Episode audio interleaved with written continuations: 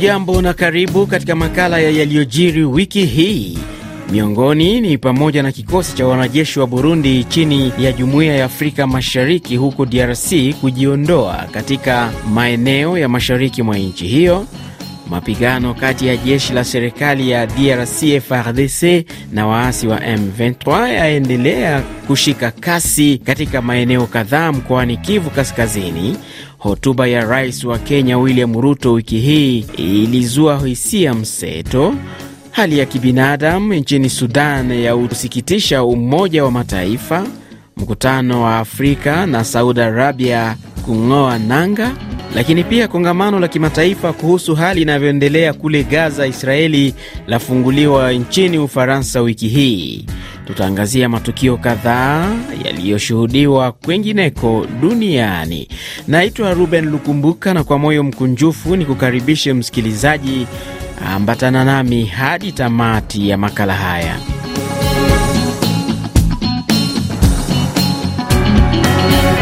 Tuanzie kule mashariki mwa Jamhuri ya Kidemokrasia ya Kongo, ambako wiki hii wanajeshi wa Burundi wanaohudumu chini ya Jumuiya ya Afrika Mashariki EAC waliripotiwa kuanza kuondoka katika baadhi ya maeneo kama Masisi, Kichanga, Mweso na Kilolirwe, wakati huu jeshi la serikali FARDC likikabiliana na waasi wa M23 eneo hilo.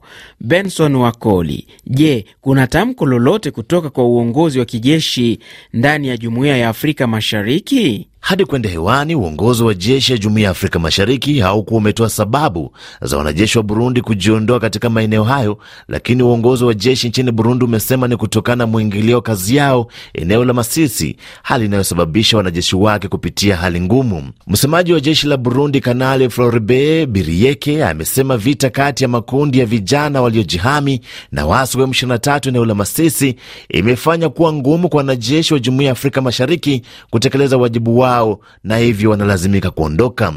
Jeshi la Burundi pia limedai kuwa imekuwa vigumu kwao kutoa misaada kwenyeji eneo la Kichanga na Mweso kutokana na waasi wa M23 kuharibu miundombinu. Jeshi la Burundi lina makao yake eneo la Mubambiro, kilomita 20 kutoka mji wa Goma, na wanajeshi wake wamekuwa wakishika doria maeneo hayo yote kutoka Mshaki, Kilolirwe hadi Mweso. Kutumwa kwa wanajeshi wa Jumuiya ya Afrika Mashariki mwa Jamhuri ya Kidemokrasia ya Kongo kulilenga kushawishi waasi wa M23 kuachilia maeneo waliokuwa wanashikilia, ila siku kadhaa waasi hao wa M23 wameripotiwa kuchukua udhibiti tena kwa baadhi ya vijiji vilivyokuwa vinakaliwa na wanajeshi wa Jumuiya ya Afrika Mashariki. Tukisalia huko DRC, mapema wiki hii jeshi la serikali la nchi hiyo Alhamis ya Novemba 9 lilifanya mashambulio kwa kutumia ndege kulenga maeneo yaliyodhibitiwa na waasi wa M23 siku ya Jumatano katika eneo la Kilolirwe na viunga vyake. Undani wa taarifa hii na Minzilet Ijai. Kulingana na vyanzo katika eneo hilo, mashambulio ya FARDC yalilenga maeneo ya Kausa na Muyange katika eneo la Masisi jimboni Kivu kaskazini. Aidha, vyanzo vimeripoti mapigano katika vijiji vya Rubona na Sisa, huku vingine vikiripoti hali ya utulivu kushuhudiwa katika maeneo ya Kibumba na Nyiragongo. Katika hatua nyingine, maelfu ya watu wameripotiwa kuendelea kukimbia makazi yao kufuatia kuzuka kwa mapigano mapya kati ya waasi wa M23 na makundi yenye silaha yanayounga mkono serikali. Siku ya Jumatano watu walikimbia vijiji kadhaa huko Kilolirwe, huku mashirika ya kiraia yakisema zaidi ya watu 3000 waliokimbia nyumba zao wanaripotiwa kuwasili mjini Sake. Kulingana na Umoja wa Mataifa, watu 200,000 zaidi wamekimbia nyumba zao tangu mapigano kuzuka tena mwezi uliopita. Tukiachana na hali ya usalama inayozidi kuzorota kule mashariki mwa DRC, na sasa tugusie hali ya kisiasa inayojiri kuelekea uchaguzi wa mwezi Desemba, ambapo wiki hii tume ya uchaguzi CENI ilisema imekamilisha awamu ya kwanza na ya mwisho kuwafunza maafisa wake watakaotumwa kwenye majimbo ili kuwaelekeza wasimamizi wa vituo vya kupigia kura namna ambavyo taratibu za kupiga kura zitakavyofanyika. Paul Muhindo Baumawa ni naibu ripota wa CENI. Tume huru ya taifa ya uchaguzi imejiweka tayari na kuhakikisha uchaguzi unafanyika katika muda uliowekwa kikatiba. Kufikia hapo ilibidi kufanya tendo fulani: kuwa na mafundi waliobora, na kweli mumepewa nyenzo na mafunzo muhimu Jamhuri itawajivunia nyie, sababu kile ambacho mmepewa mtawapa wengine. Basi muwe watu waaminifu, jueni utaratibu mtakaoenda kuwaelezea wengine, ndio utawaruhusu wale watakaochagua waangalizi pamoja na mashuhuda kutathmini ubora wa mafunzo mliopewa. Sauti yake Paul Muhindo Vaumawa, naibu ripota wa tume ya uchaguzi nchini DRC Seni. RFI Kisangani 105 FM. Wiki hii serikali ya Rwanda kupitia kwa waziri wake wa mambo ya nje Vincent Biruta aliwanyoshea kidole viongozi wa serikali ya DRC kwa kujaribu kutumia mzozo unaoendelea mashariki mwa nchi hiyo kuua wa Rwanda. Katika taarifa yake, Vincent Biruta alisema imekuwa kawaida sasa kwa utawala wa Kinshasa kuihusisha nchi yake katika kila tatizo linaloikabili DRC. Vincent Biruta: ninatumia fursa hii kuonyesha kusikitishwa na kuyakanusha yote ambayo mwakilishi wa DRC ametoka kusema. Imekuwa tabia katika mikutano yote ya kimataifa. Serikali ya DRC imekuwa ikishtaki Rwanda kama sababu ya kushindwa kwao. Amesahau kuwaambia kwamba kuna makundi ya waasi zaidi ya 200 huko DRC. Miongoni mwao kundi la wanaoshiriki mauaji ya kimbari kama FDLR, na kwamba mashariki mwa DRC yanafanyika mauaji ya watu wa kabila moja tu. Suluhu ya kisiasa ndio inahitajika. Kuendelea kuishtaki Rwanda hakutasaidia kuleta suluhu kwenye shida ambazo DRC inapitia. Maelezo ya Biruta yalikuja wakati huu DRC ikiendelea kuituhumu Kigali kuwasaidia waasi wa M23 ambao wameendelea kuchukua maeneo zaidi mashariki mwa nchi hiyo tangu juma lililopita. Kigali nayo imeendelea kuituhumu serikali ya Kinshasa kwa kuunga mkono waasi wa FDLR katika mapigano hayo. Nchini Burundi, waendesha mashtaka wa serikali wiki hii waliomba mahakama kumhukumu kifungo cha maisha gerezani aliyekuwa waziri mkuu wa nchi hiyo Alain Guillaume Bunyoni, vyanzo nchini humo vimeripoti. Na kutoka Burundi na sasa tuje nchini Kenya, ambako siku ya Alhamis ya Novemba 9 Rais William Ruto alihutubia taifa mbele ya mabunge yote mawili, ambapo aliendelea kutetea hatua ngumu za kiuchumi alizochukua, ikiwemo kuongeza tozo na kuondoa ruzuku katika baadhi ya bidhaa, akisema ilikuwa lazima kufanya hivyo ili kunusuru taifa hilo kuwa mufilisi. Hata hivyo, kauli yake imekuwa kama pigo kwa baadhi ya raia wanaolalamika kuhusu ugumu wa maisha kutokana na hatua hizo. William Ruto: as a reliable anchor to our region's security, peace and stability. Kama eneo la kutegemewa kuhusu usalama na utulivu katika ukanda wetu, tunaendelea kujibu majukumu yetu na kujitolea kutuma rasilimali zetu kwenye ukanda na majirani wetu wa SUA. Kama njia moja ya kuzuia kuanguka kwa mji wa Goma mashariki mwa DRC, tulituma wanajeshi wetu chini ya vikosi vya EAC. Tumeendelea na vita dhidi ya Al-Shabaab nchini Somalia, ambapo pia kwa ushirikiano na Saudi Arabia, Marekani, tumezingatia mchakato wa Jeddah kama IGAD kuweka mpango utakaorejesha amani nchini Sudan. Wachambuzi wa siasa za Kenya wao wana mtazamo gani kwa hotuba yake? Javas Bigambo anaangazia hili akiwa jijini Nairobi. Kuna mambo ambayo naweza sema hotuba ya mheshimiwa rais imepungukiwa kuweza kueleza, kwa sababu haijaweza kutambua hali halisi ya uchumi na matakwa na makusudio ambayo ni ya wananchi wa kawaida. Hajaweza kuonyesha kwamba amesadikika na kuweza kuwasadiki wananchi wa kawaida, haswa jinsi ambavyo hali ilivyo ya kiuchumi na jinsi ambavyo yeye kama rais anahakikisha kwamba katika siku ambazo sio ndefu sana ama muda ambao sio mrefu sana ataboresha hali ya uchumi. Mbali na hali ya uchumi, Rais Ruto pia alizungumzia kuhusu mchango wa nchi hiyo katika ulinzi na usalama wa kikanda na dunia. Tukiwa bado nchini Kenya, mwanzoni mwa juma hili watu zaidi ya 15 walikufa kutokana na mafuriko baada ya mvua kubwa kunyesha katika maeneo mbalimbali. Kulingana na shirika la Msalaba Mwekundu, ni kuwa nyumba nyingi zaidi ya 1015 ziliharibiwa na mifugo kubebwa na maji. Mataifa mengi ya Afrika Mashariki yanaendelea hata hivyo kushuhudia mvua kubwa kunyesha hadi sasa. Msikilizaji, vita nchini Sudan kati ya jeshi la serikali na wapiganaji wa RSF vimesababisha mazungumzo yaliyokuwa yakiendelea kati ya Sudan na Sudan Kusini kuhusu eneo lenye mzozo la Abyei kukwama.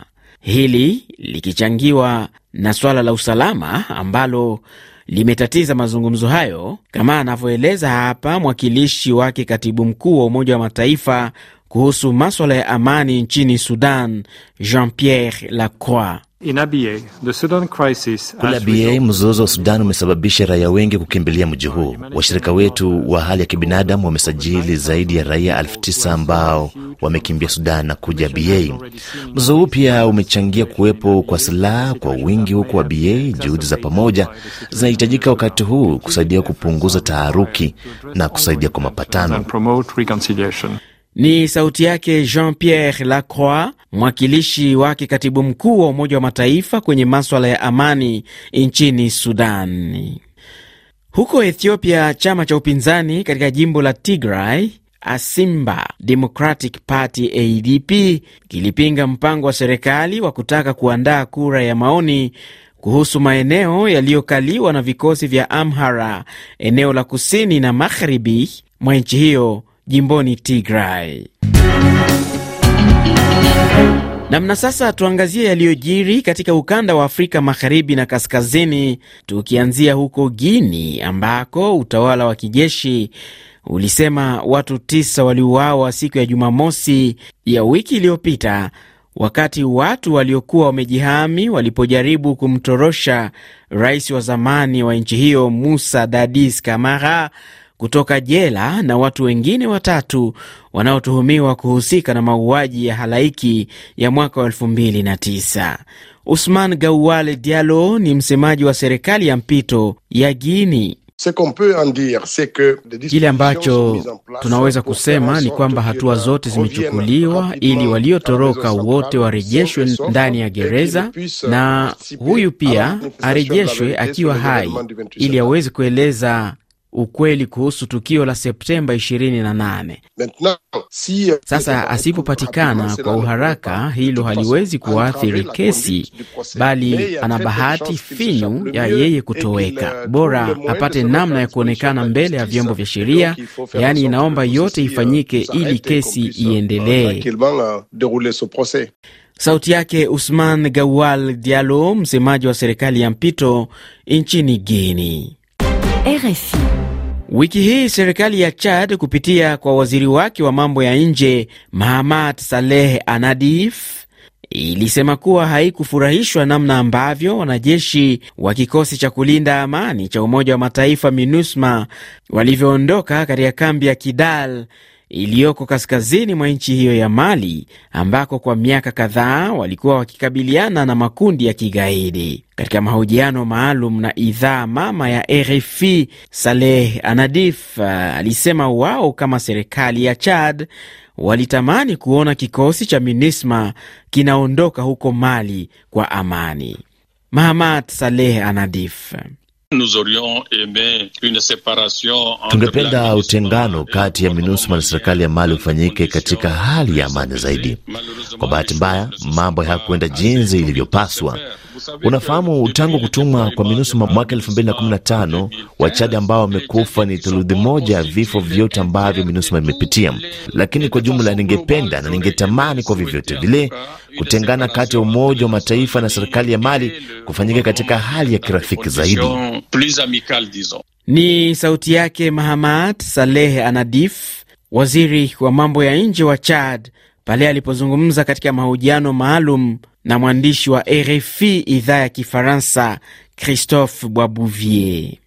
Nchini Burkina Faso, waandishi kadhaa wa habari, wanasiasa na wanaharakati wamekuwa wakikamatwa na idara za usalama tangu Jumamosi lililopita, wakidaiwa kupinga mpango wa serikali ya mpito kulazimisha raia kujiunga na jeshi. Sheria hii tata ilipitishwa na utawala wa mpito kwa lengo la kuhamasisha uzalendo na kuongeza nguvu katika vita dhidi ya makundi ya kijihadi.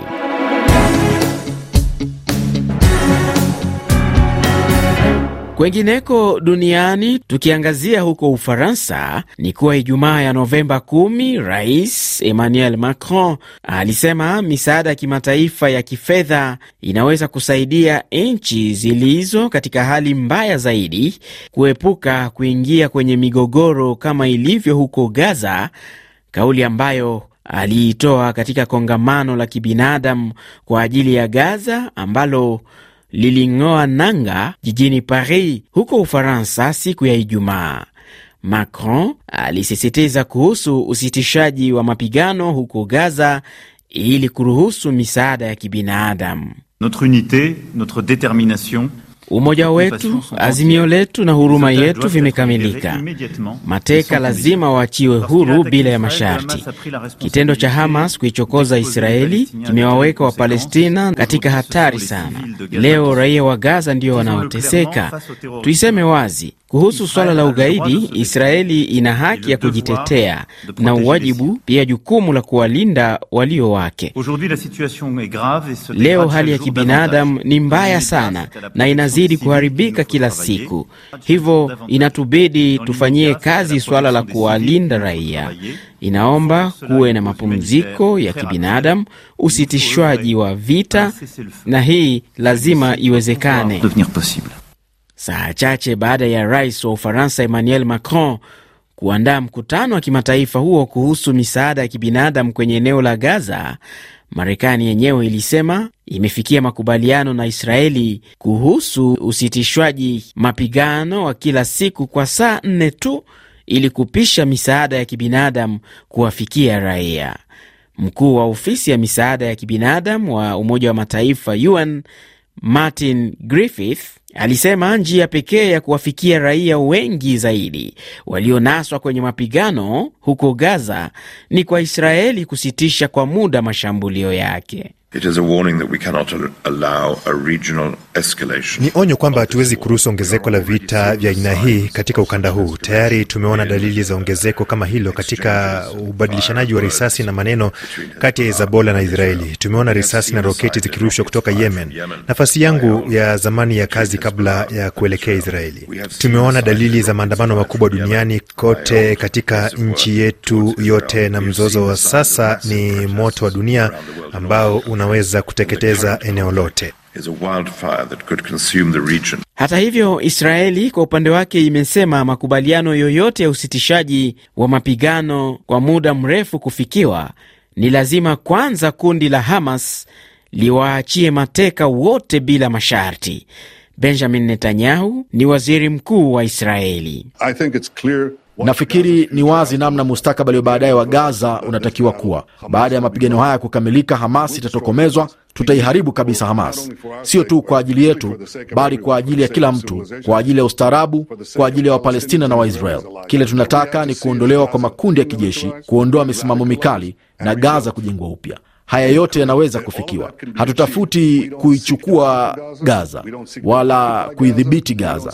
Hatutafuti kuitawala Gaza. Itatubidi tutafute serikali ya kiraia, lakini katika siku za usoni lazima tuhakikishe hili halitokei tena. Katika hatua nyingine, mkuu wa tume haki za binadamu ya Umoja wa Mataifa Volker Turk, ambaye anafanya ziara kwenye eneo la Mashariki ya Kati wakati huu kukiripotiwa vitendo vya ukiukwaji wa haki za binadamu vinavyotekelezwa na majeshi ya Israel pamoja na kundi la Hamas, alielezea masikitiko yake. Na tumalizie na kilichojiri katika Umoja wa Ulaya wiki hii, ambapo siku ya Jumatano ya Novemba 8 kamati ya utendaji ya Umoja wa Ulaya ilipendekeza kuanza rasmi kwa mazungumzo kuhusu maombi ya uwanachama wa nchi ya Ukraine na Moldova, hatua inayotajwa kama kuonesha mshikamano na Kiev wakati huu ikipigana na Urusi. Na msikilizaji, hivi ndivyo nami nafikia tamati ya makala haya ya yaliyojiri wiki hii. Naitwa Ruben Lukumbuka. Hadi tutakapokutana tena panapo majaliwa baada ya mapumziko ya wiki kadhaa, Ni kushukuru sana msikilizaji kwa kuwa nasi na kwa heri kutoka Nairobi nchini Kenya.